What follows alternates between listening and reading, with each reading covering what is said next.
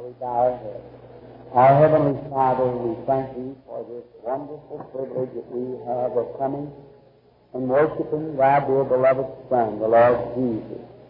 We thank Thee for ever being mindful of us, descending to the earth to take we poor our sinners' place, to suffer there for our sins, and to take our sickness and bear it away.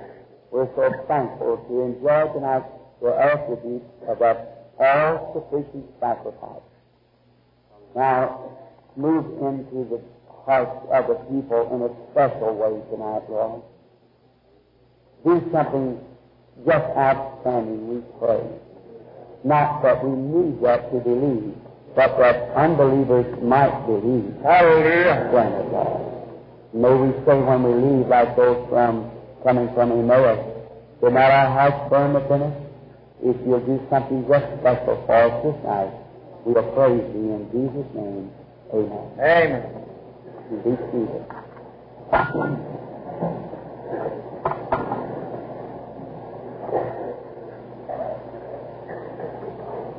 It's indeed a privilege to be here tonight to speak from this platform again to this lovely audience of people.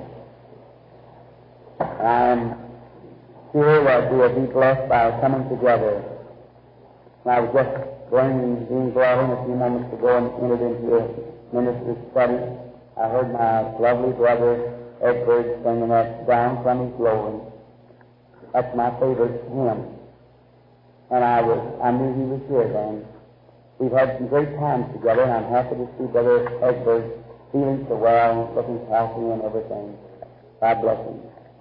Now, I'll each night to get just quickly as I can to the word that we won't be too long, for we don't know just how long we're going to be here in Chicago with you people. We trust that it'll be a while. As I announced last night, we do not want to hurry. Don't be excited. Just wait, give God a chance, take your time, and then we want to stay long enough. Or if anything comes up later, as you pray for it, we'll be here to see what it's all about. And um, sometimes people like a little face or something, or got among unbelievers, or got out in the wrong company, or something other could have happened, or just a sacrifice of faith. He's good at that. So we pray that God will help us and give us the words to say that will be appropriate for the season. And now, Brother Joseph, our beloved pastor here, tells us that uh, we are going to the high school Sunday for Sunday and next week. We're happy for that. And may the Lord bless us over there and give us the best of His kingdom for His glory.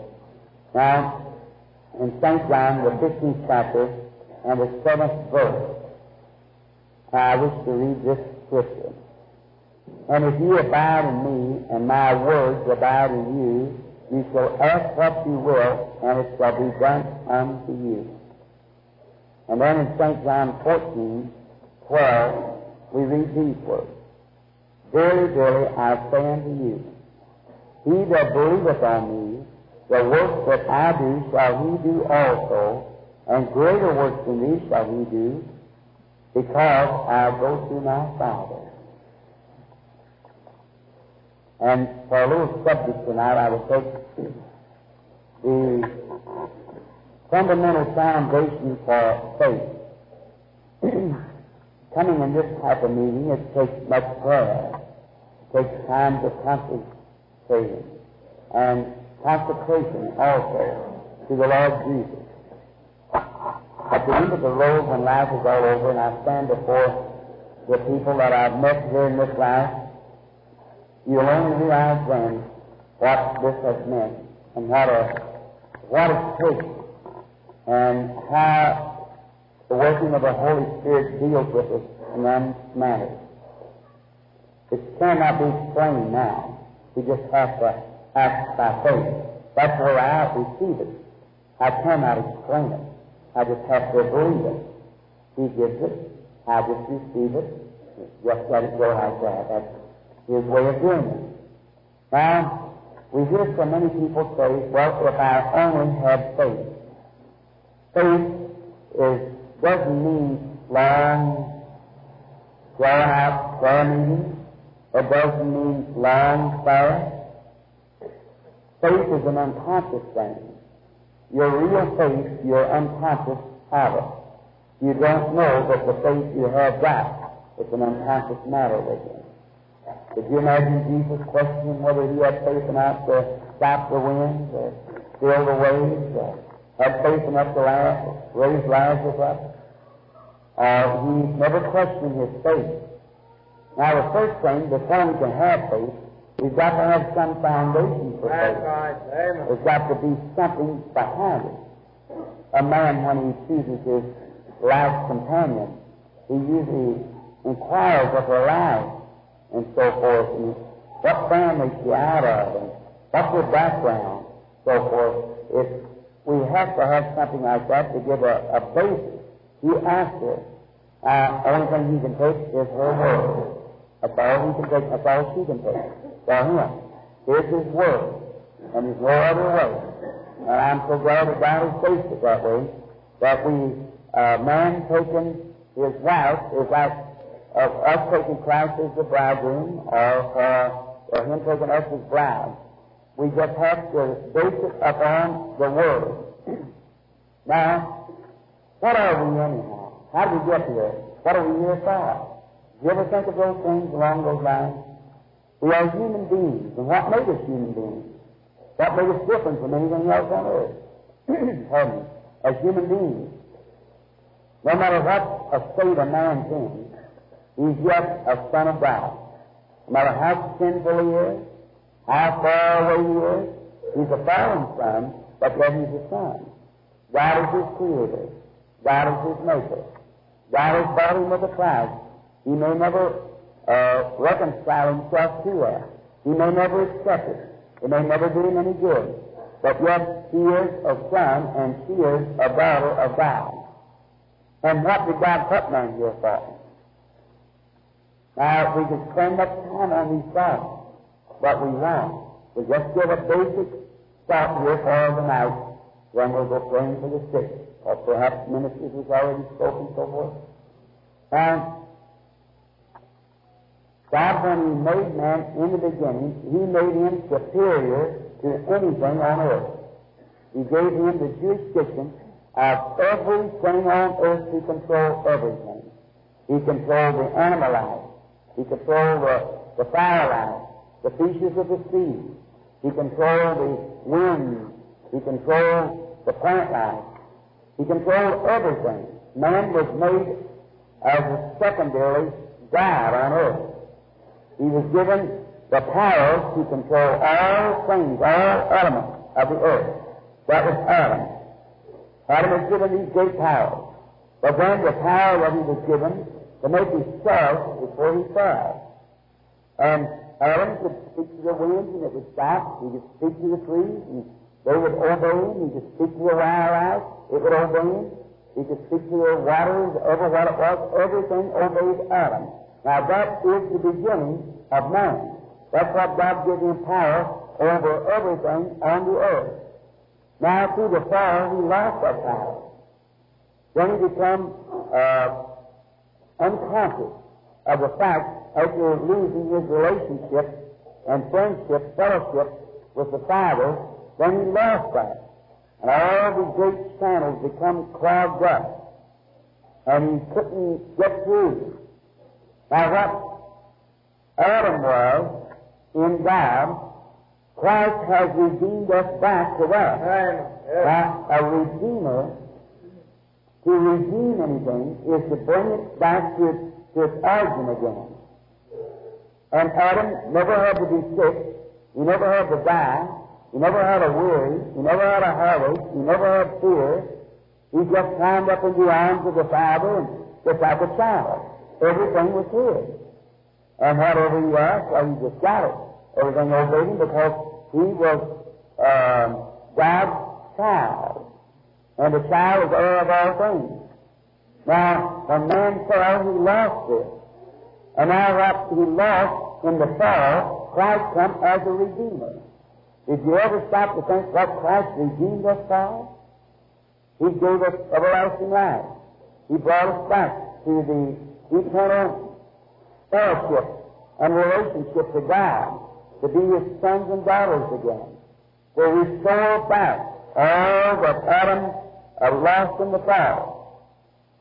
Now, the thing of it is, since you have restored man back to this place, man in the fall has lost his conscience of what Father put him here on earth to do. In other words, all of the plumbing, as it was, in our brain and the outlets to faith has been clogged up with business affairs, with home life, domestic things. It's all become so uh, clogged, clogged up with that until God can operate through those channels that He made a man for. Now, when God made the human body, every little part had its place to play. The teeth, the tongue, the eyes, the nose. God put everything in there to make it perfect in operation to make the man, to live. And if God so patterned the man, the body of a man, how much more is He patterned and set in order the body of Christ, the church? If God designed man's body, He certainly designed the body of His Son, the church. And He's designed us to come together in heavenly places in Christ Jesus and have these supernatural workings of God outlet through gifts of the Spirit, such as prophecy and wisdom and knowledge and, and gifts of healing and all these other different gifts. It's outlet that God lets out His power and lets out His revelation to the people. And not as an individual so much but as a unit, we're all together. One great body of believers. And how do we get into this body? The mystic body of the Lord Jesus. By one Spirit, we're all baptized into this body. Now, Satan, by the laws of sin and death, makes everything that sin and death but operate. To Satan stands a cancer, the man recognizes, receives it. Satan stands heartache, we recognize it and receive it. And if Satan, by his power, can make his love work in man, how much more ought God with his power make his love work in man? If Satan can make his love be sure enough to recognize him, how much more ought God through his children to make his love be recognized among his people? Of divine healing, revelation, power, gifts, manifestations of the Spirit, the law of sin and death works in the people, and the law of the liberty of Christ is coming to us to set us free from those things. So, I believe this with all my heart. I believe that we are nearing an age where when people are going to recognize these things, that we've had so much vain philosophy and so forth, and teachings that ought not to be, until it has set the human mind to a revolution of thinking on matters of this and that and take it away from the Word of God. As I said, faith doesn't come by fasting, faith doesn't come by praying. Reading a book, all that's good, fasting, praying, and reading, reading a book. But faith comes by uh, a subtle something that's in the human heart that tells you just as sure as you come to this church tonight, go to return home, you told your wife you'd be home after the service is over, you do that unconsciously. That's right. You just go out and get in your car and go home. That's right. Now, you could not do it unless you had faith you could do it. You'd never move from where you're sitting. If you didn't have faith, you could raise up. But you've done it so much, and you've just become so accustomed to those laws that it's a natural thing.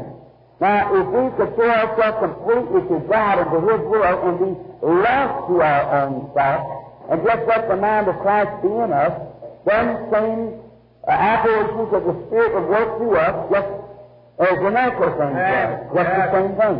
Because we were first created for that pur- purpose to control, to rule, and to uh, praise God, and to live for God. Now, Jesus said, If you abide in me, and my words abide in you, you can ask what you will, and it shall be given unto you. If you abide in me, and my word abide in you. Now, the Father and His Word is inseparable, because the Word is His Son. In the beginning was the Word, and the Word was with God, and the Word was God, and the Word was made flesh and dwelt among us. God and His Word is inseparable. If you cannot have uh, God without having His Word.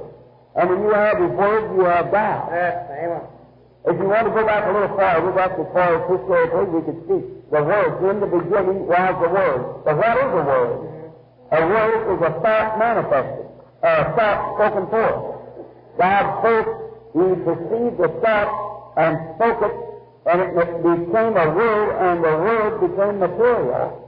So everything that God has spoken, His Word, received into the right channel, will materialize that Word for whatever the promise behind it is. God will do it. He's obligated to it. Then if you abide in me, and my Word abide in you, then you abide the Word, in you. And you believe the Word just as you believe God because it is God. And it's inseparable. Then if you have God's Word in you, you have God's life in you. You have God in you. And whatever God's Word speaks forth out of you, it'll have to come to pass just like it was spoke from God. Jesus said, whatever you ask the Father in my name, that will I do. Amen. Did you ever realize what that means? Do you realize if we go before God in the name of Jesus, it's just the same as Jesus himself praying? It isn't me praying anymore if I come in His name and He recognizes His name, and Jesus said, Whatever you ask the Father in my name, that I do. And then I go to the Father in Jesus' name. It isn't me praying anymore, it's Jesus. It's His Spirit praying through me. And then I've got to receive what I ask for because He said it, and it's God's own word. It can't, Yeah. it can't do nothing else but produce just what it says. So when we believe that, we, this is the confidence we have in God. That we get what we ask for, for we, God and cannot take back His word. Yes. He's got to stay with His word. Yes. So then, if you abide in me, and my words abide in you, ask what you will, and it will be given unto you. Isn't that simple? And First created, He was made for that purpose.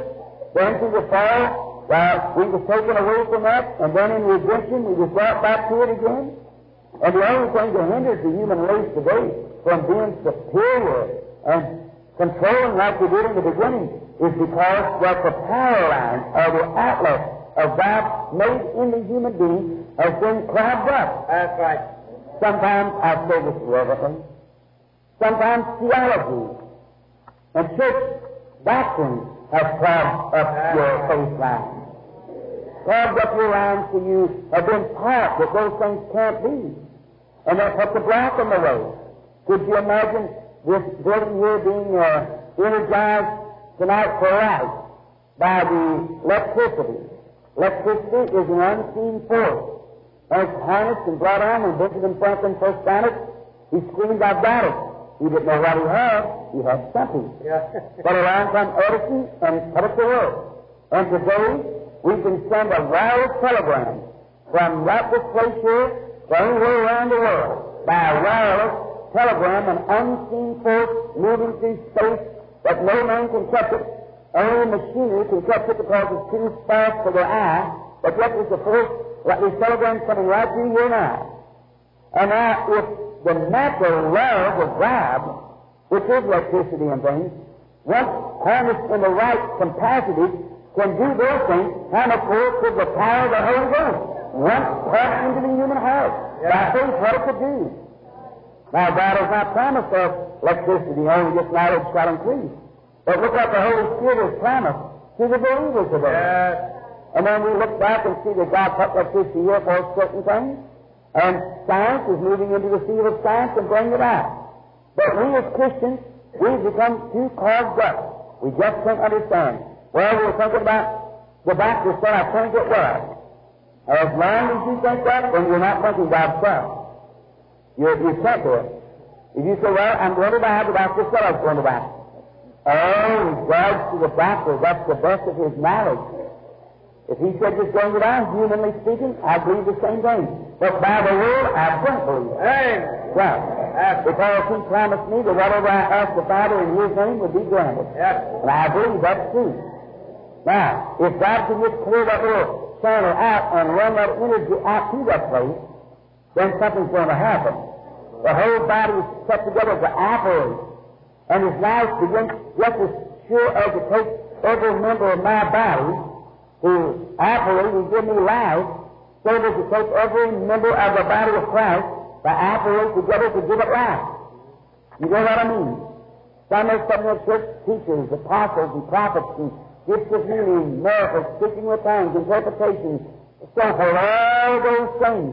And this one great mystic body of Jesus Christ moving on the earth, and someday I believe, and I believe it's near at hand right now.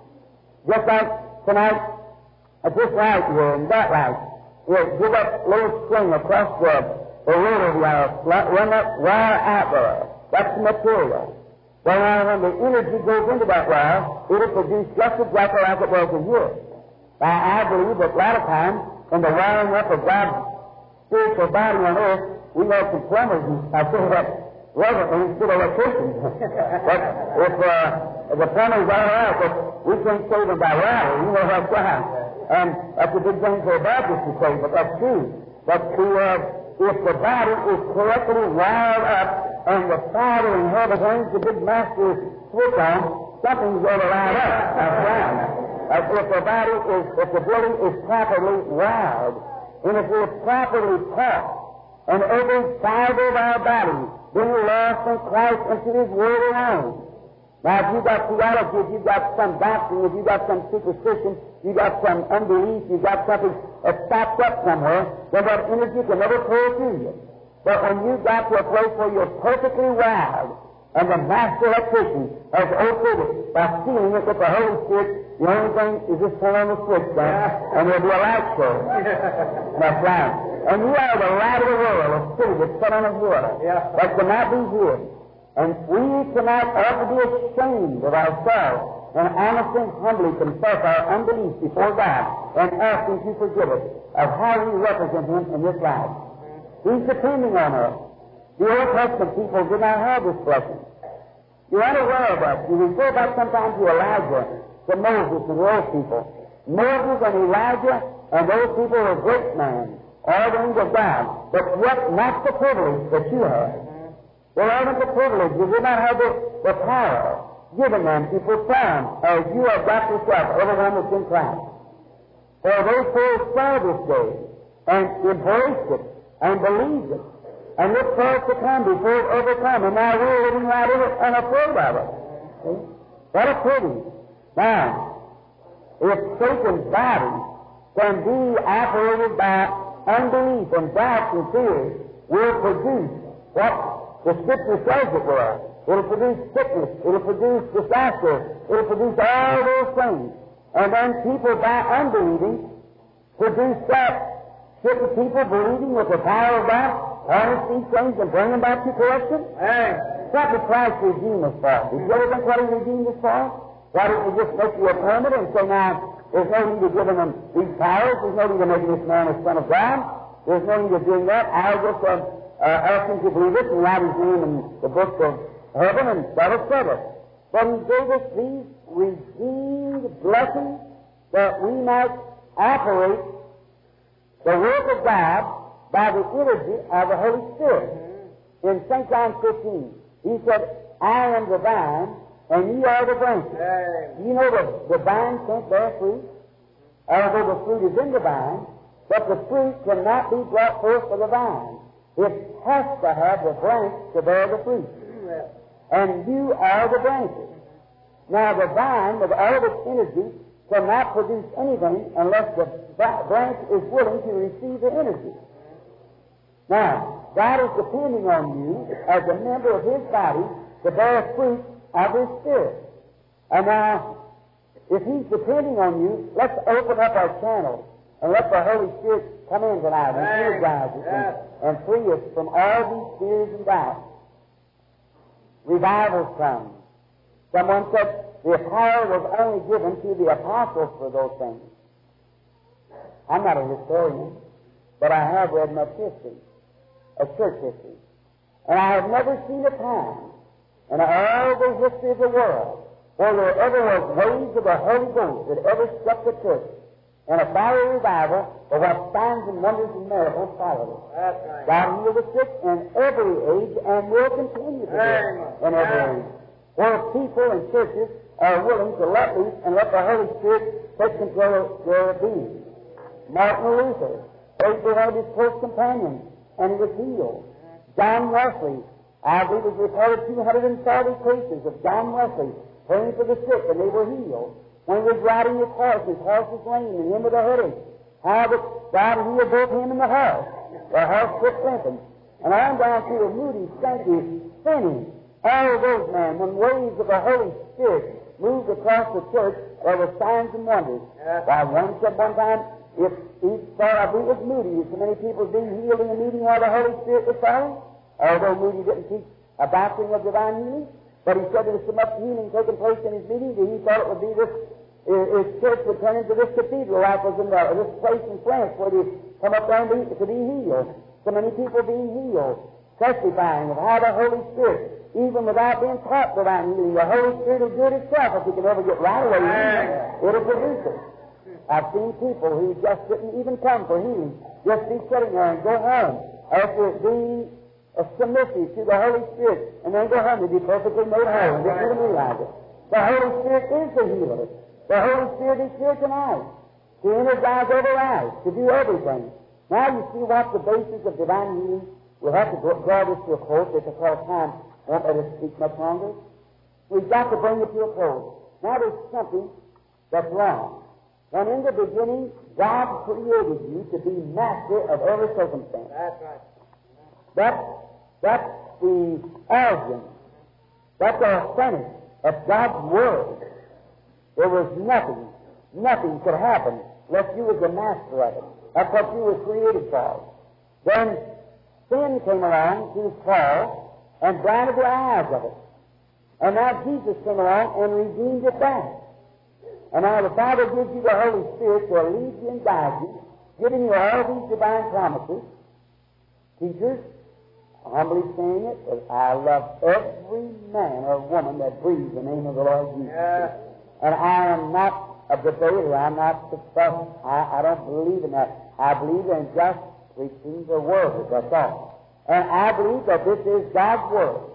And if this is God's Word, as I believe it to be, I believe that He's obligated to answer for me every promise that's in the book. If I meet His conditions, and He seals me into His kingdom by the Holy Spirit, which I believe is not a fanaticism, though we have a lot of fanatics with it, but yet it's not a fanaticism, it is a truth. And then God is obligated to His Word to take care of His Word. He watches over to uh, perform it. Now, hungry people. You know what every cult in the world today is from? Every cult in the world raised up today because of hungry children. That's what made the heathens in the heathen land worship idols, hungry children. That's what made uh, fanatics go across the country, hungry children, trying to look into the Word to find out if this is right or that's right. Every cult springs from that. And today, many things through that, honest-hearted people, hungering and thirsting for God, or there's something in a man or a woman, all the way back from his origin, tells him that there's eternal life somewhere. Some seek it in an idol. Some seek it in a shrine. I was down at a great church in, in Rome a few weeks ago, and they taken me to a church where all the monks that had died, they would uh, bury them in there like they plant a garden, and there's gardens of them is fenced off, and after they lay down their, their body deteriorated, the skin worms taking the body, then they would dig up those bones, and they had all the fixtures in the room of people's bones, the little fingers and so forth, and all along the walls were just human bones wrapped together with skulls and so forth, them together. All the whole building was made of that. Many other monks died, and in the grave there, going away to come back and have their bones placed in there. Now, some of those skulls I noticed as I passed along with the guide, and some of those skulls were rubbed completely white, where people go around and rub those skulls of those monks, thinking that perhaps in there they might receive a blessing. They might receive something from somewhere else from where that monk went. There's a very striking thing at the back of the building of the church where it was at, and there's a sign there I thought was very appropriate. It said, We were once as you are now. And someday you will be as we are now. And that's true. It gives you something to think about. But now, loving your skull, thinking that maybe there will be a blessing. What is it? Hungry-hearted people somewhere thinking maybe that someone that once occupied this body has moved on and could give them a blessing by rubbing a skull. That's only human. That's only something in the heart calling out, wanting, reaching out, hungering and thirsting to find something. Now, there's got to be something right, and there's got, if there are hungers in the human heart for such as that, and we see the basic beginning of it, and it's led down, there's got to be something that's truth and something that's false. It's just got to be things. I say that reverently with all my heart. And I say it as your brother. And I am not belittling anyone's belief or, or any religion that you have. And here tonight, probably many religions represented, many religious people of different aspects of denominations and so forth. And I respect every one of them. But now let's just look right down out to this little basic thought here before we pray for the sick. Let's look down and see. Jesus said, in this last text now that we're going through the first, if ye abide in me and my word in you, Jesus said, He that heareth my word and believeth on him that sent me has everlasting life, we have everlasting life. We've accepted that by faith. We believe it. Now, Jesus said, He that believeth on me, the works that I do, shall he do also. Even more than this, the right translation is more, that the King James here says greater, which greater, which means not, not in quality, it couldn't be greater, but in quantity, because he could be all over the world. He could be doing the work here and in Italy and in Paris and everywhere else doing the work. More than this shall you do, for I go unto my Father. A little while the world seeth me no more, yet you will see me, for I will be with you even in you to the end of the world. Yes. Now, we believe as Christians that Jesus Christ that died, you believe that when Jesus was here, when he walked on the earth here, that he healed the sick. How many believe that with all your heart? Yes. He raised the dead. He cast out evil spirits. And he did nothing except the Father showed him, he said. Is that right? Yes. St. John 5 19, he said, Verily, verily, I say unto you. Now, he wasn't a person that went around and just said, Bring this and heal me so I can heal him. No, no, no. He went around and where the fathers showed him what to do, he went and done it. When he was here on earth, we, I say this, maybe out of repetition, I don't mean it to be that way, but I've said it before. But let's look at his life just a few moments to see what type of person he was. Then we can have an idea of what he should be today. Now, when he was here on earth, he was a perfect example of everything of the Godhead. He was the fullness of the Godhead bodily. In Christ dwelt God. The body of Jesus was only the tabernacle of God. It's where Almighty God Himself lived and dwelt in a human being. Amen. You believe that, don't you? Yeah. You have to to be saved. You have to believe that. He was deity Himself, made flesh here on earth, to manifest His love to the people and to take away sin out of the earth. He came here in order that He could anchor death in His own body. He could anchor sickness in His own body. The curse that ought to have been on you, He took it upon Himself and had to die as a man in order to redeem you back to this full fellowship with the Father again. What a marvelous thing. Our, our hearts can't conceive what a thing that was, what He did. We're, we're too slow. Our minds are sluggish. Their, bowels have been stopped up. They've been paralyzed by unbelief and fear and doubting. It can't flow free like it should do. Unless we let the Holy Spirit so dominate our lives till it pushes those bowels to life again and starts operating. See? Then we can see then, sure it's the Father. Then unconsciously your faith is there. You don't have to worry about where you got faith enough to do this or faith enough to do that. It's just there anyhow. Amen. You just look because the Father said so. It's the living word in you, and God's in you, manifesting Himself just like He was in Christ. You still like He was in Christ? Yes, sir. He said, The works that I do shall you also. Even more than this, for I go to my Father.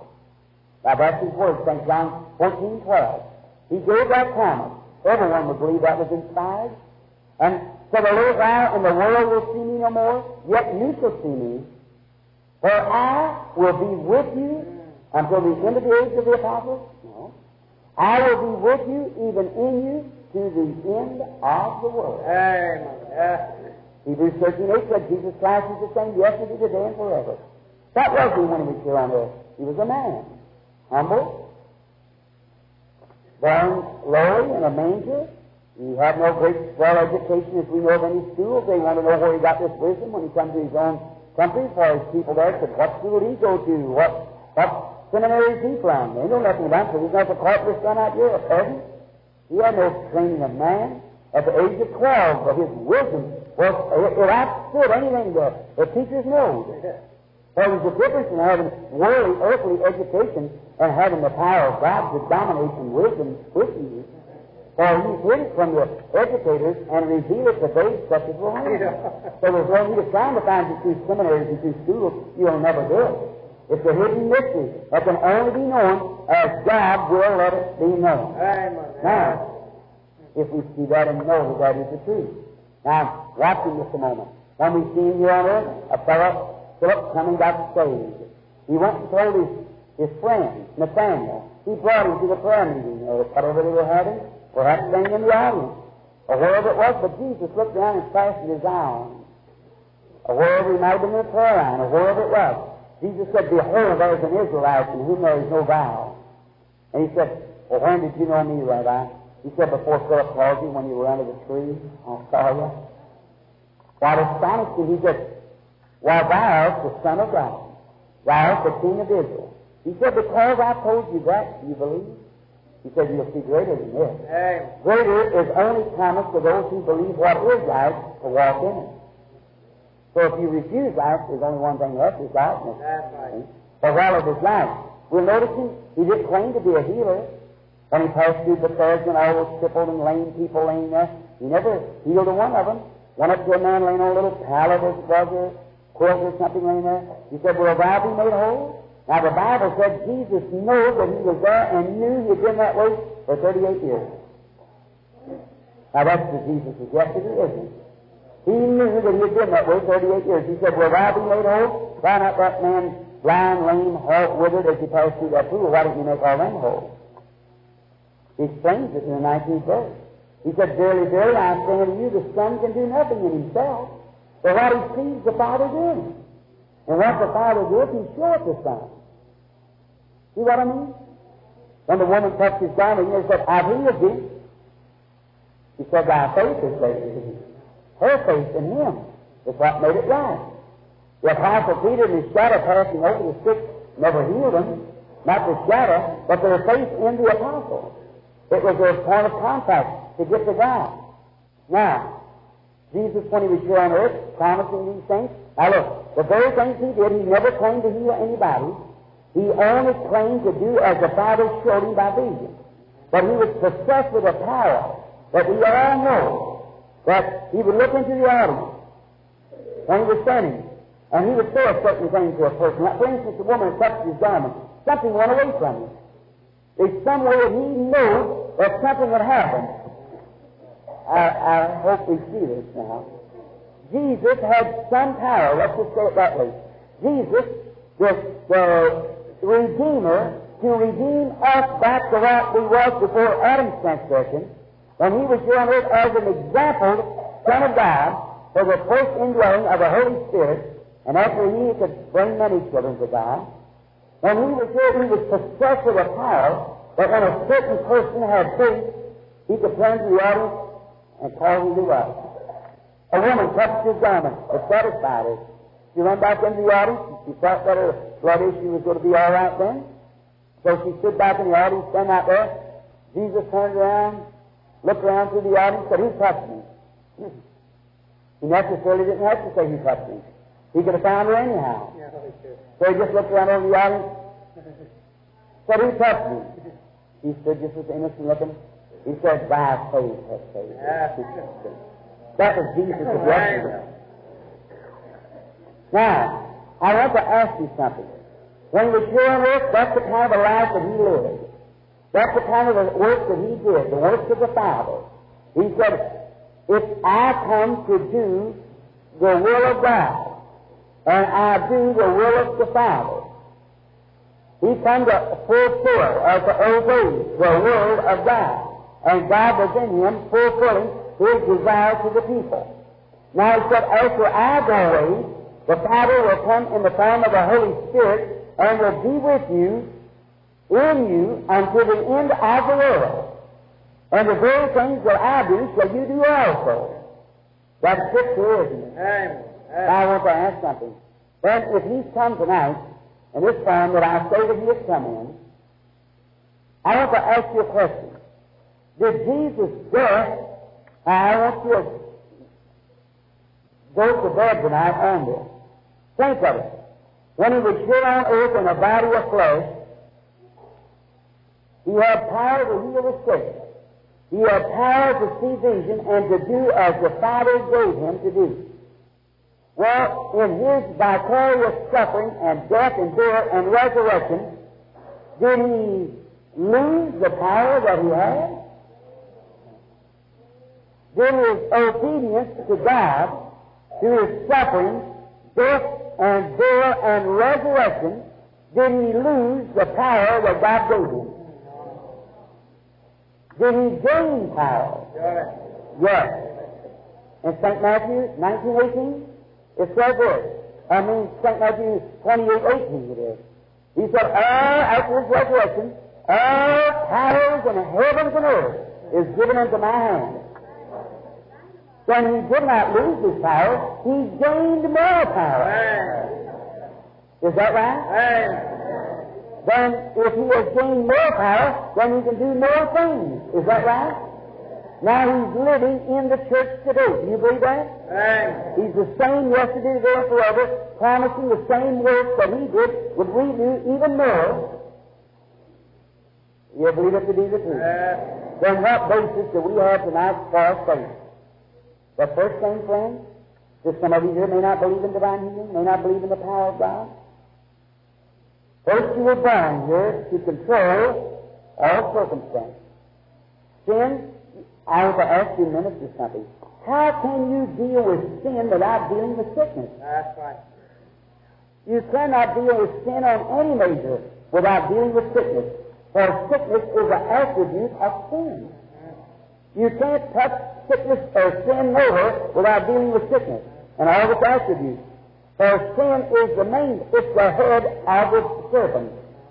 He'll know it, you actually kill the body. And you can't kill it at the head without killing the body. So if he just comes to heal us and not to save us, we could have something to say about salvation. But he comes to deal with salvation for the soul, which is the head, and when he kills the head, he's got to kill the rest of the body. So you can't deal with, Jesus couldn't come to redeem us from just sin without redeeming us from sickness. Or all the things that goes with it, even to death. Mm-hmm. He redeemed us from death, and we do not die. There's not a scripture in the Bible that says the Christian dies. We have everlasting life and cannot die. God promised to resurrect the body in the last days. We rest in this assurance. Now we have salvation, happiness, and joy, which is the earnest of our salvation, of our complete redemption someday, and we have divine healing as the earnest of our immortal body, which is coming on. When we receive the, the attributes of his death into this old physical sin-cursed body, it brings it back, snaps it back again to life again, to prove to us that there's a land beyond the river where someday we're going where there is no sickness or sorrow in the complete Eden again. May the Lord bless you, my friend. Now, my contention is to you Chicago people in a roundabout that Jesus raised from the dead, and the things that He did then, He does yet. Now, I'm not telling you to come join up with my belief, for I do not belong to any church. I don't belong to any denominational church. I have nothing against any denominational church. But I'm only asking you this. As a denominational Christian, with only a profession of faith, you'll never see the mystery. You, you stay in your church, but be bound again of the Spirit of God so the bowels in your innermost being, in your mind and soul can open up to the full statue of what God wants you to be as a Christian in that denomination. And you'll be good. Your pastor will appreciate you if he's a spiritual man. May the Lord Jesus now come on the scene. I've talked plenty, too much. But I want you to know that we have a basis on the Bible. This may be just a little different. Have you ever heard it? You may have thought that the people here a few nights ago Before I close, just come to my mind, I must say it. A man belonging to a certain denominational church that did not believe in divine healing, I was in a prayer meeting, he taught me. And he said to me, If you be the servant of the Lord for the glory of God, that I myself might see and for the glory, here's a little cripple girl, heal her and raise her up before me, and I'll believe. I see the man was lost. Yeah, yeah. So he was a minister. Absolutely. He was lost. He didn't realize that the same spirit that said, come down off the cross and heal her again. That's right. There was a sinner sitting in the next room. So got the sinner and brought him up here. So now, sir, you take this poor lost sinner here. That's sinful for the glory of God and save his soul tonight. And if you, when you save him, I'll heal her. That's right. You save this one, I'll heal this one. right? Sure. He could not save the man. Neither could I heal the, the cripple girl. But Jesus Christ can save the girl, and Jesus Christ can heal the, uh, save the man or heal the girl. yeah. Right. Well, it does not lay within man. We're only instruments that the revelation of God can be brought forth through our lips as the Holy Spirit speaks as we yield ourselves to Him. Amen. And any divine gift.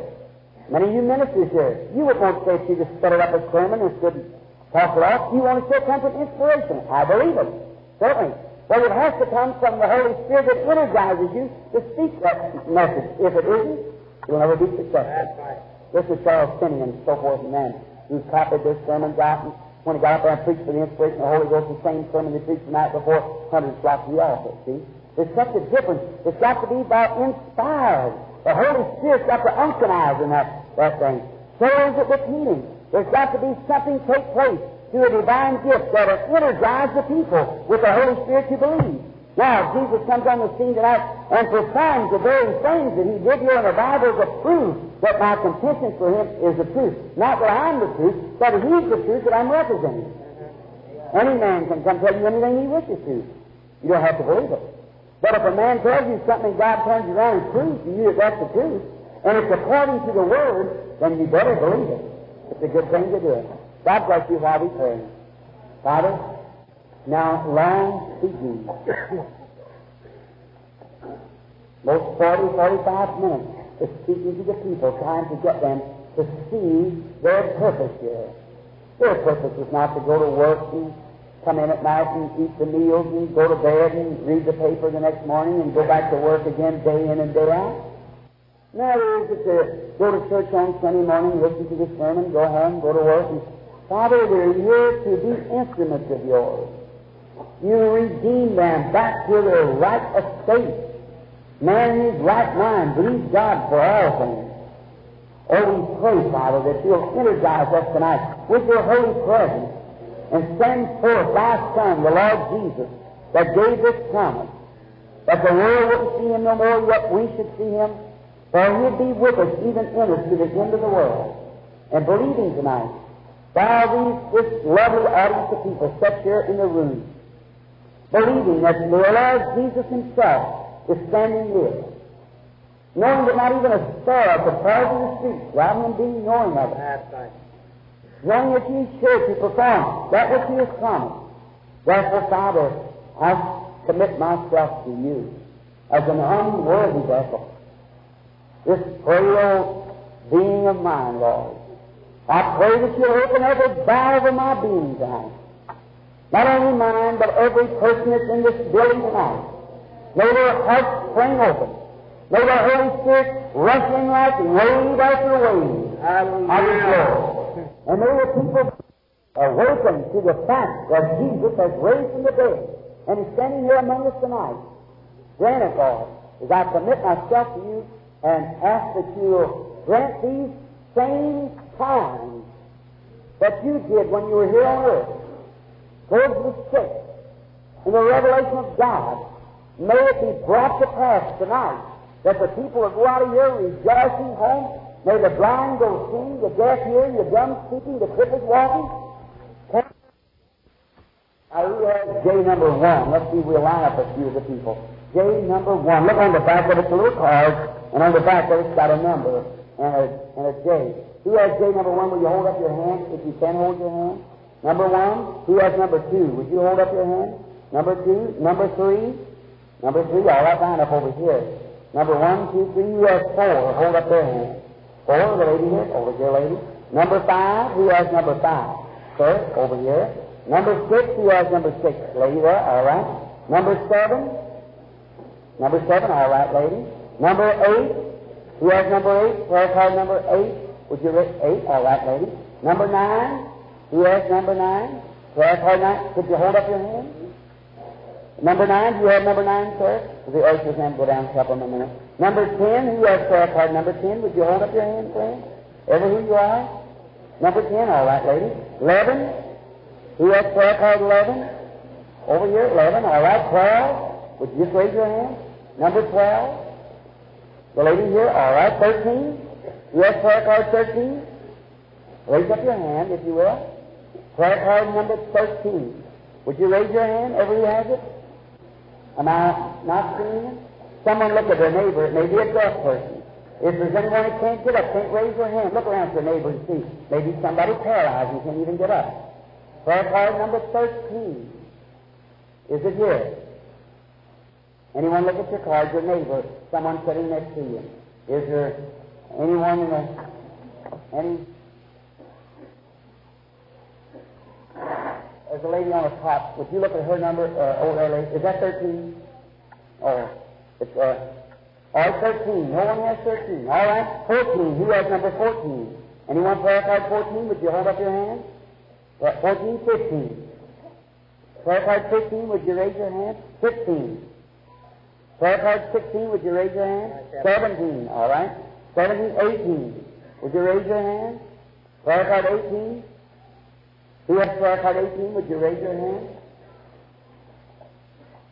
It's prayer card 18. Look now, when I call those numbers, somebody might not be able to get up, somebody might be deaf and can't hear, and they wouldn't know when the number was called. 18, 19. Anyone has prayer card 19? Raise your hand. Prayer card 18 and 19. 20? Maybe I went for and well, where's the, all right, all right, sir, all right. Now, well, we'll, we'll wait there just for a few minutes and see if we can see it. Maybe we can call a few more in a few moments. During the time, watch around for the numbers and so forth. If these come in, uh, these 13, 18, and 19. And it was this 20? Just 20. 20, all right. Or they come in while you place them in the line.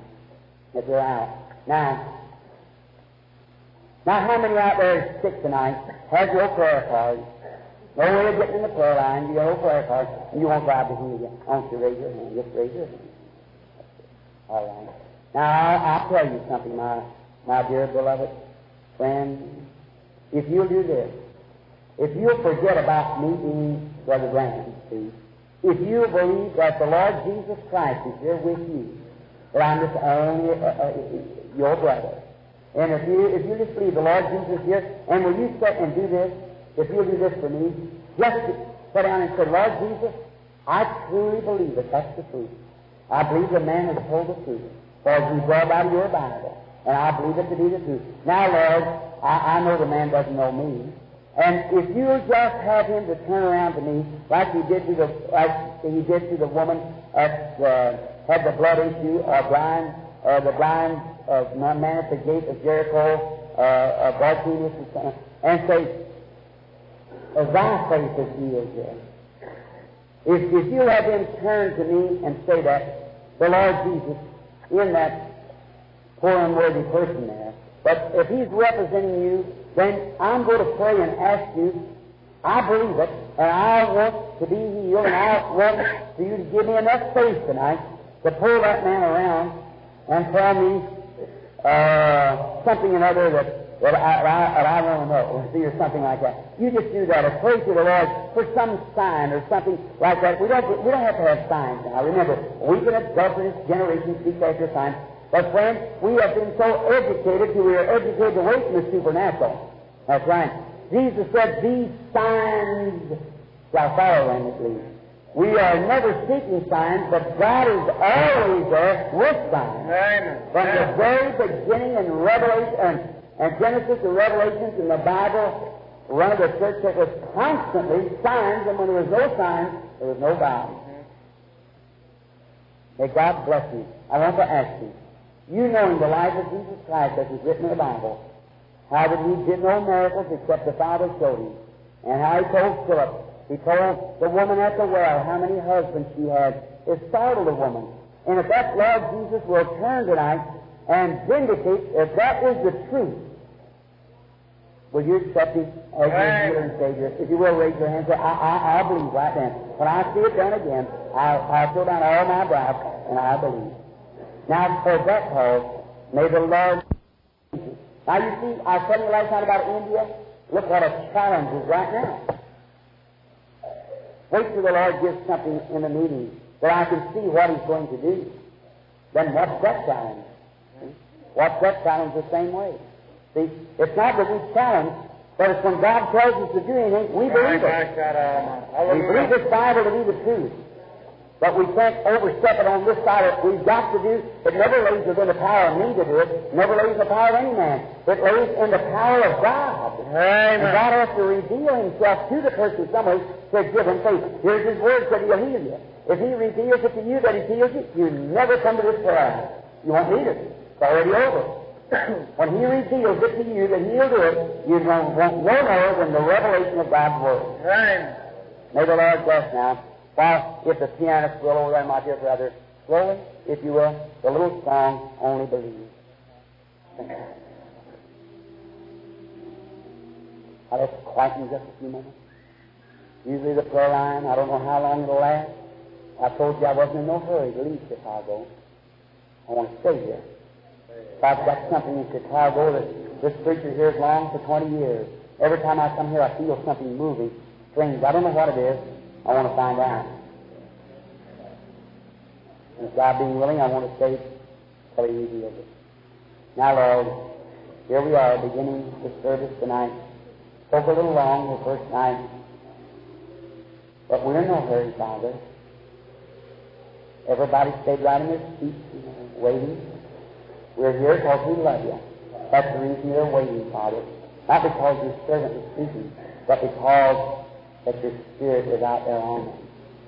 It just fascinates them and holds them. Every one of us, Father, are looking, trying to find something behind the curtain there. We know we come from somewhere and we're going somewhere. We want to know more about it. Will you please, Father, reveal it to us tonight? Reveal yourself here. Take something like you did the bread that day and do it tonight. Like the people know that it was Jesus, just like those disciples up there at Emmaus that time.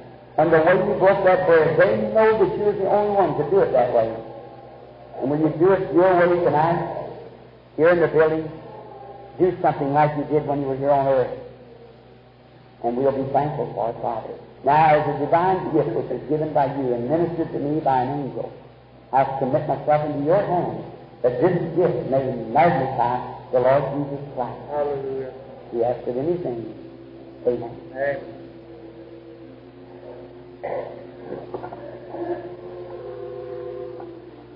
Wish I could always come to a meeting feeling this way. He's just right here now. What a feeling. Oh, how long. This is the first time since I come back.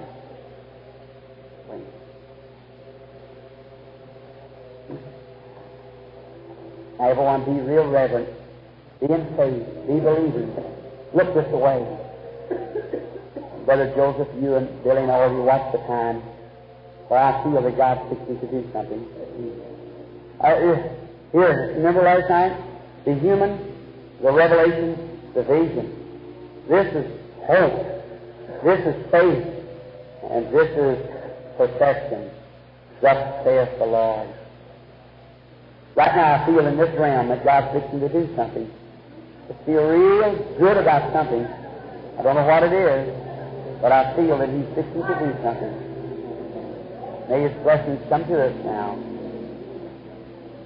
And now, pray for me that I'll be able to submit myself, just as an instrument, your brother, to the Holy Ghost, that He may come and take this body to manifest His beloved Son.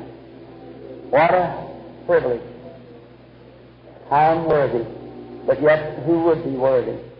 The blood of Jesus Christ makes this happen. That's right. Unmerited grace. Now, I believe this is the lady that I'm to pray for. Is that right, lady? I'm to pray for you. I want you to come here. And now, to every person here, if you have a prayer card, and in the line, if you don't solemnly believe it with all your heart, won't you come in the prayer line? Or remember, it could turn to be something horrible for you. So you believe. You've heard of those things. Now I want the engineer, if they will, to step up the volume. If the vision starts moving on this here, I don't know how loud I'll be speaking. And some of you kind of push me or poke me as if I can, because I know this woman standing here now, the angel of the Lord, whose picture is on the paper that you've seen. We have some of those with us after a while. He's right here now. I want you, as you come to me in the prayer line, just look and answer the questions as I ask you. You just answer what I tell you. Then you be the judge. Now, this lady standing here before me, perfect stranger. I do not know her. And I've perhaps never seen you in my life. We're strangers to each other, are we? We are strangers. Now, I'm only saying this, my sister, as a contact, a point of contact. In other words, see, there's something going on that I cannot explain. It's, it's something supernatural. It's beyond my knowing what. But somehow there's something has to happen to you. Something happened to me. Now, if you were standing in the presence of our Lord, the Savior, He'd know just exactly, if the Father would reveal it to Him, what your trouble was, what you were here about. Is that right? He could tell that. But he, uh, now the reason I said just answer me as a talk, because sometimes when a vision is going on, I'm still talking and I don't know. I picked it up on the tape the other day that people were trying to say something back. I didn't know it. I still still talking the vision because it takes me somewhere else. And I have to talk just as I see it. Then I will return back. You can be the judge. And if God can know something that was in your life, you, you'll know that whether that's true or not. I don't. But if He's here in His supernatural way and can know what, what you have been in life, and then tell you what will be, if what has been is true, then what will be, it said, will be true. Is that right? Now, whether He will or not, I do not know. But now, did you notice why I'm talking to you? So, uh, believers out here might understand Jesus called a woman one time to bring him a drink of water. And he just called her for a purpose to talk to her. After he talked to her a long time, he went right straight to the point. He said, Go get your husband. She said, I don't have any. That's what her trouble was. He said, You got five. He said, Well, you're a prophet. He said, He said, She said to him, I know that when Messiah cometh, he'll tell us these things. But who was he? Said you must be a prophet. Now what? To know the secrets of the heart is a sign of the Messiah. Is that right, audience? Yes. The woman said at the well said, When Messiah comes, he'll know these things. We know that when Messiah comes, it's a sign, the Messiah's sign of his presence. What will happen to these people who calls it mental telepathy or witchcraft? I don't know. But he talked to the woman to find out something about it. Now, me not knowing you, and you not knowing me, and yet the Holy Spirit to be here that would reveal something that you know the truth, and, and I know nothing about, then you'll have to say that I have some way of knowing about you. Is that right? Would you believe it was the Lord Jesus Christ? You would. Would the audience believe the same? May He grant it. Is my prayer. You're wondering why I'm st- stalling about a waiting here. It's spirit all around me, see, everywhere. It's, it's, uh, usually if I can get the patient out alone by themselves, it's different. But here, here's a line standing right behind me, a whole group. You're, you're sitting all out through here. You're around here, back behind me, everywhere. It's just spirit everywhere. And it's saying about this one spirit. Maybe I'd look this way and I can see somebody sitting down in here. See? It would be different. So it's, it's something that God has to do in His sovereign grace.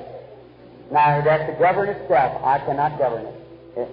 But I see that you, there's a, a man standing around where this woman is. and it's uh, it's a, a sick man, and it's uh, it's not your husband. It's a it's a friend of the family. It's just a friend, and the man's a Christian, and uh, the man is. I see him making ready, or a doctor has examined, giving something to drink in his mouth, and it went into his stomach, and it, it it's a it's an ulcerated stomach, and he's up for an operation immediately to be operated on. You've come to stand in his place. Those things are true, aren't they? If they are, raise up your hand. If the Lord Jesus is here to know what you want, not even for yourself, it's for someone else, then can He grant our request? Do you believe now that He raised from the dead? His same power was then as now. Does the audience believe the same thing? Our Heavenly Father, I lay my hands upon this woman in a representative way. If she stands here in the Christian act to represent someone, you stood to represent us all. You represented us in death as a sinner. You represented us in sickness as a healer. And Father, you represent us in the resurrection of immortal life someday. And we thank you for it. And I bless this woman that when she goes to the person that she is standing for, may the person not die but be made well. Through Jesus Christ, the Son of God. Amen. Amen. Tell your friend, the handkerchief. You had it in your hand. When you take that handkerchief, you place it on.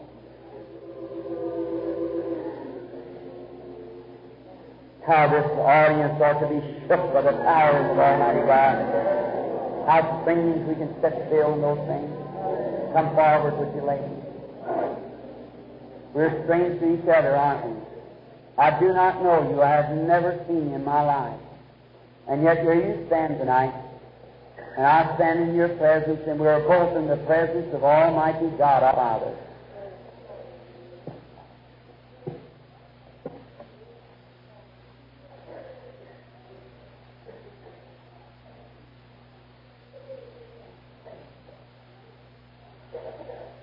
You believe me to be His servant, and all these other people to be His servants. We're all Christians. You believe that His great body of the mystic body of the Lord Jesus Christ as assembled here tonight together, these Christian people. You're a Christian yourself.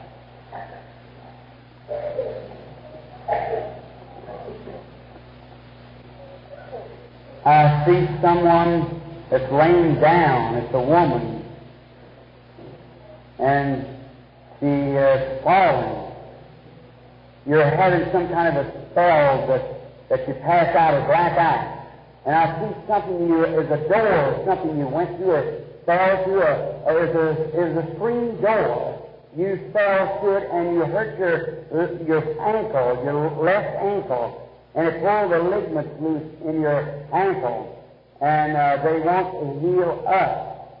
And you've been thinking that if you could ever get here to the platform, that Jesus Christ would make you well.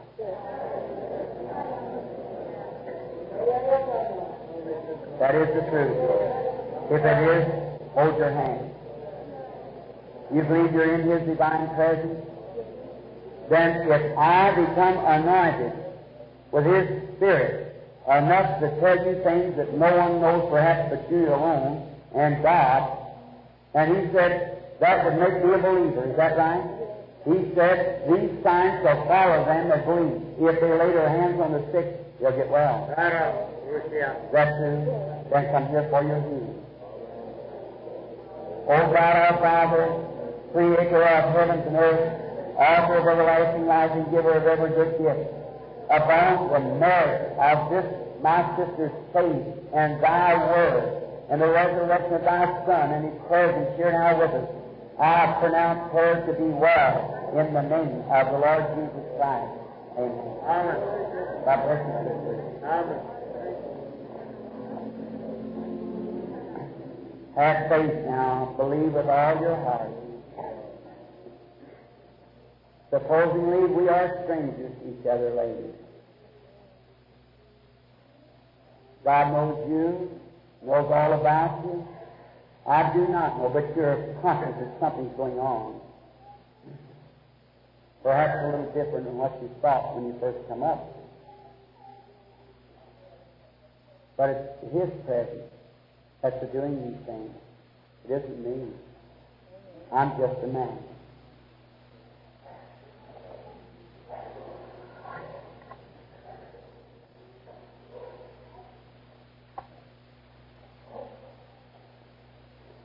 You believe Jesus healed you that stomach trouble sitting there, sir?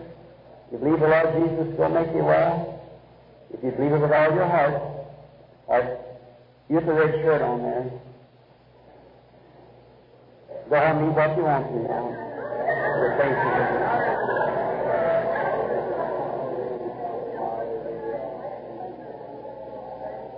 Is You didn't realize, sir, how that was done. Thought it was ulcer, but it was cancer. Because this woman standing here suffers with cancer too. And that's where it was pulling from. She has cancer. And that's a growth. It's on the breast. The doctor told you it was malignant. And it's on your left breast. Isn't that right? You believe you're going to get well now? In the name of Jesus Christ, may it be so.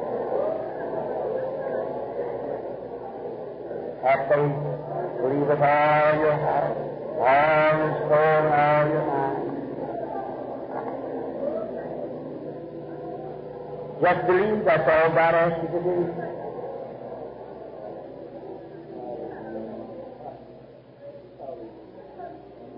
That's right, brother. Just have faith.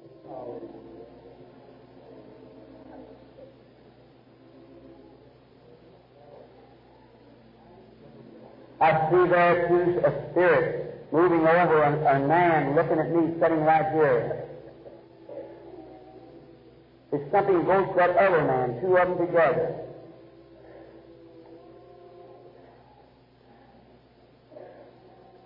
You with a rupture, don't you, sir? Study yes, sir. Thirty years over there. Isn't that right? You both have rupture. Raise your hands up if that's right. Both of you, man. That's right. Believe with all your heart now. God bless you.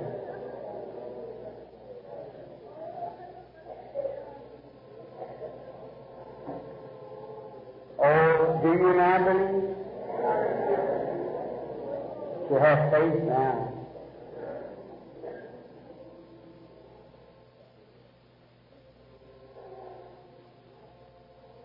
We are strangers to each other, aren't we, ladies? I do not know you. But there's someone here who does know you. That's our Heavenly Father. He knows all about you.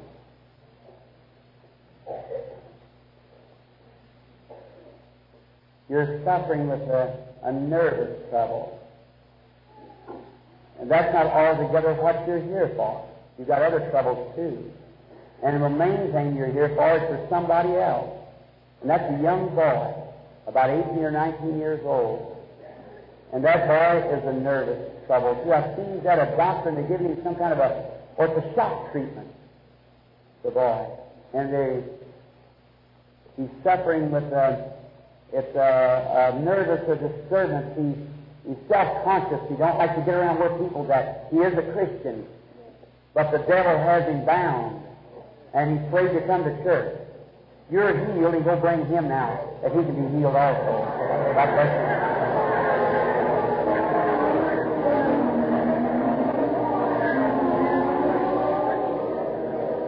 Have faith. Don't die.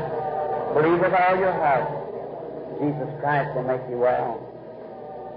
Reverend Brad has possessed with black cancer. I can't stand it. That's four years wide sickness. You believe, sir, with all your heart? Black cancer. Reverend Brad with black cancer. Four all my life. I can't stand it. How long have you been a Christian? A long time, you believe with all your heart? You believe me to be His servant? You believe the Holy Spirit is here? I do not know you. God does know you. I suppose this is our first time meeting. But He, He knows all about you.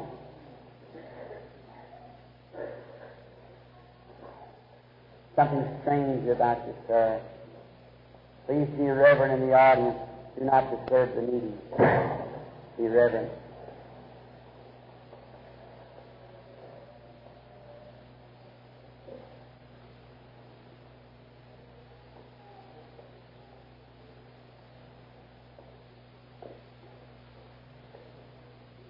You go home and eat what you want to. The Lord Jesus heals your stomach trouble there. God bless you.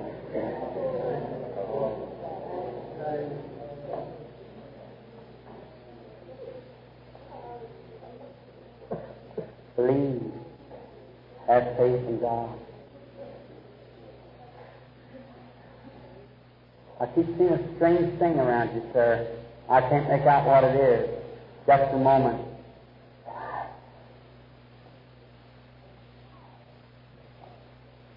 Or it's a, it's a wall, it's a place, it's a, you are, or I see you're, you're from a place that's, it's a penitentiary or something other around somewhere where you're from. And um, uh, that's uh, Michigan City, Indiana. And you are here because that you're nervous. And you, your wife is all upset about something. And it's about uh, an elderly lady, and she's in a hospital with cancer, and that's her mother, your mother-in-law. You're a preacher, too. And your name is Reverend McKinney. That is right, isn't that right? Things will be all right. Almighty God, all the rise, send blessings upon the man now in Jesus Christ's name. Amen. God bless you. Be merciful. God. You believe? Have faith in God.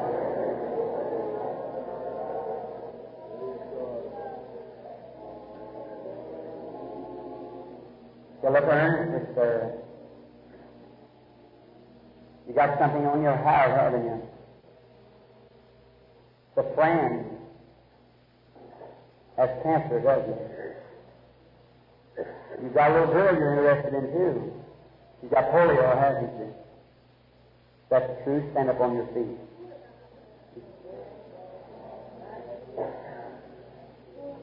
Oh God, be merciful to this our friend here standing for someone else. May his desire be granted to him according to thy word, Lord, as I have promised. Whatsoever things you desire and pray, believe you receive it, and you shall have it. In Jesus' name I pray. Amen. God bless you, my brother.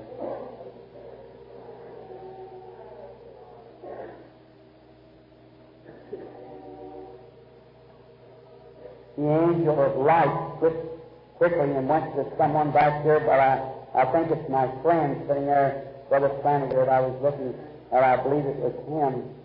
Have been what attracted my attention. I'm not beside myself, but it seems that it was uh, along there.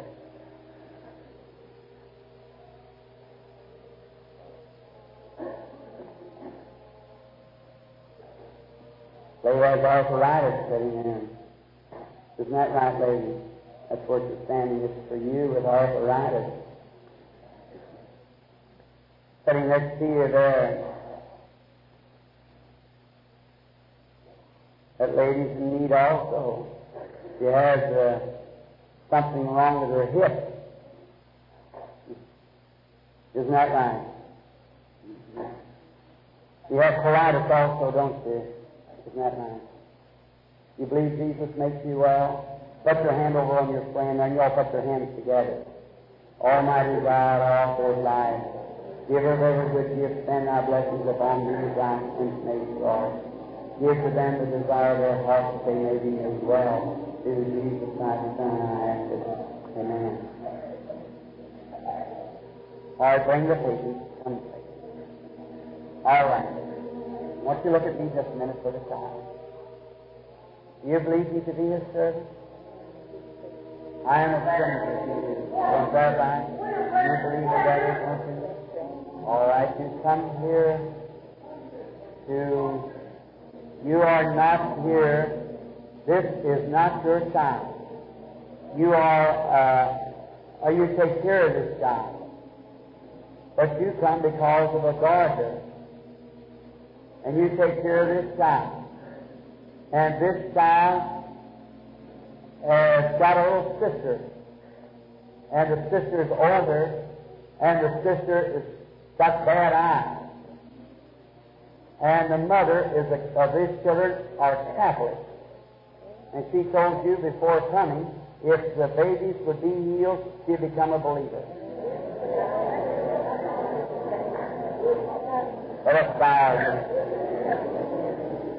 Almighty God, Father of everlasting life, giver of every good gift, send thy blessings upon this child.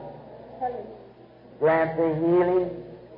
May thy virtues, Lord, which raised up Jesus Christ from the dead, now quicken this child. Grant it, Father, through Jesus, thy Son, I ask it. With our heads bowed, please, just a moment, everyone. I want to minister to the child with every one of your heads bowed, eyes closed, please.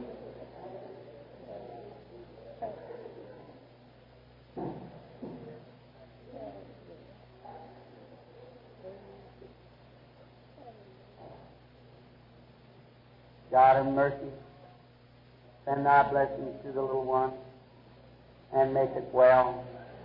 I pray through Jesus' name.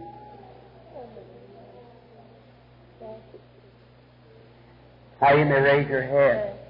Look here, darling. Look up here, Brother. The baby was cross-eyed. I look this way, honey, over here. I look back this way, over here. Look over here towards me. The eyes as straight as yours is. Ah, okay. Take it on, mother. Let us say praise the Lord. Our Father who art in heaven, hallowed be thy name. Thy kingdom come, thine will be done on earth as it is in heaven. Let thy great spirit, Lord, move in the people signs, wonders, and miracles, that the people might know thou art Christ, the Son of God. O eternal and blessed one, grant these blessings through Jesus our Lord, we pray. Amen. Lady,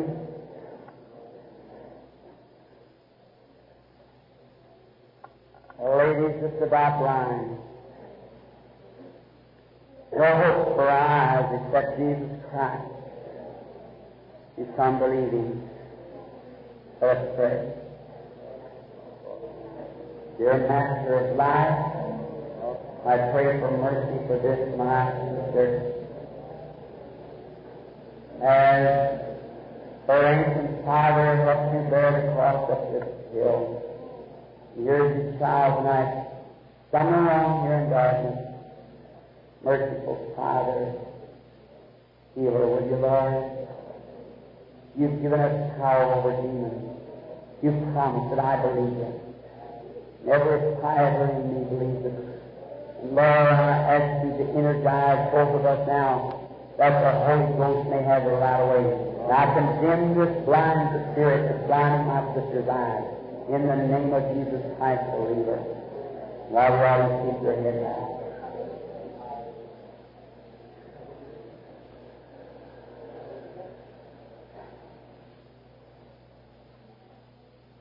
Now I want you to look at me. Just about gone with me. You see me like that? Can you put your finger on, on my, touch, touch my nose. Right? And sight comes to your eyes. You may raise your head, audience. I asked her just now to touch my nose. Do it, would you, lady? Go on your road rejoicing. You're healed. You believe with all your heart? Please God take that diabetes away from you. You'll be made well. You believe it all your heart? God bless you. Go on your road rejoicing. Saying thanks to the Lord for this promise. You believe him, sir? You thank God take that stomach trouble away from you and you go home and eat your supper? She has.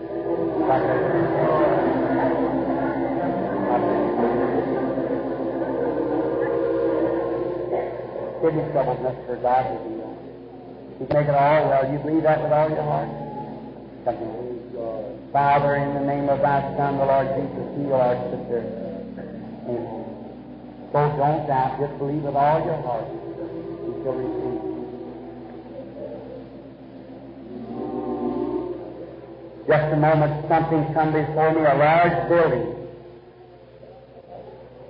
Now, everyone read it. Our Heavenly Father is speaking something.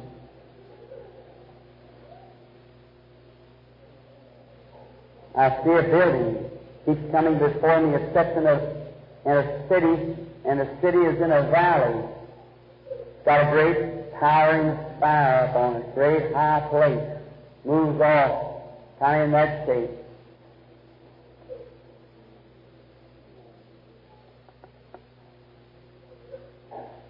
It moves now. It's coming to the corner.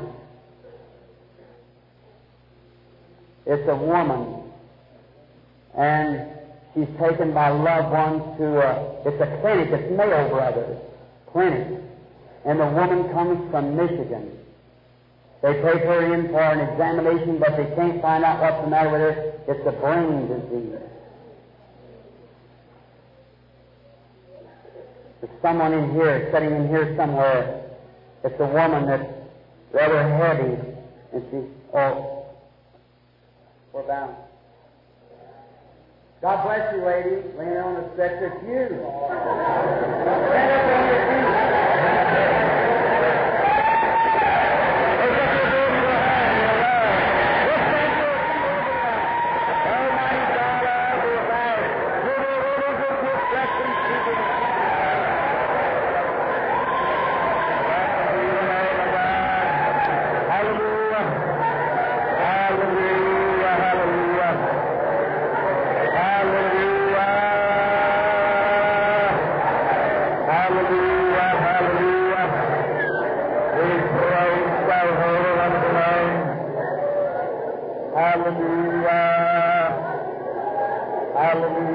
Hallelujah.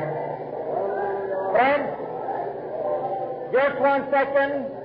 We demand that no one leaves. Our meeting is not closed. Let's all standing. That's all right. If we stand up or sit down, it doesn't make any difference.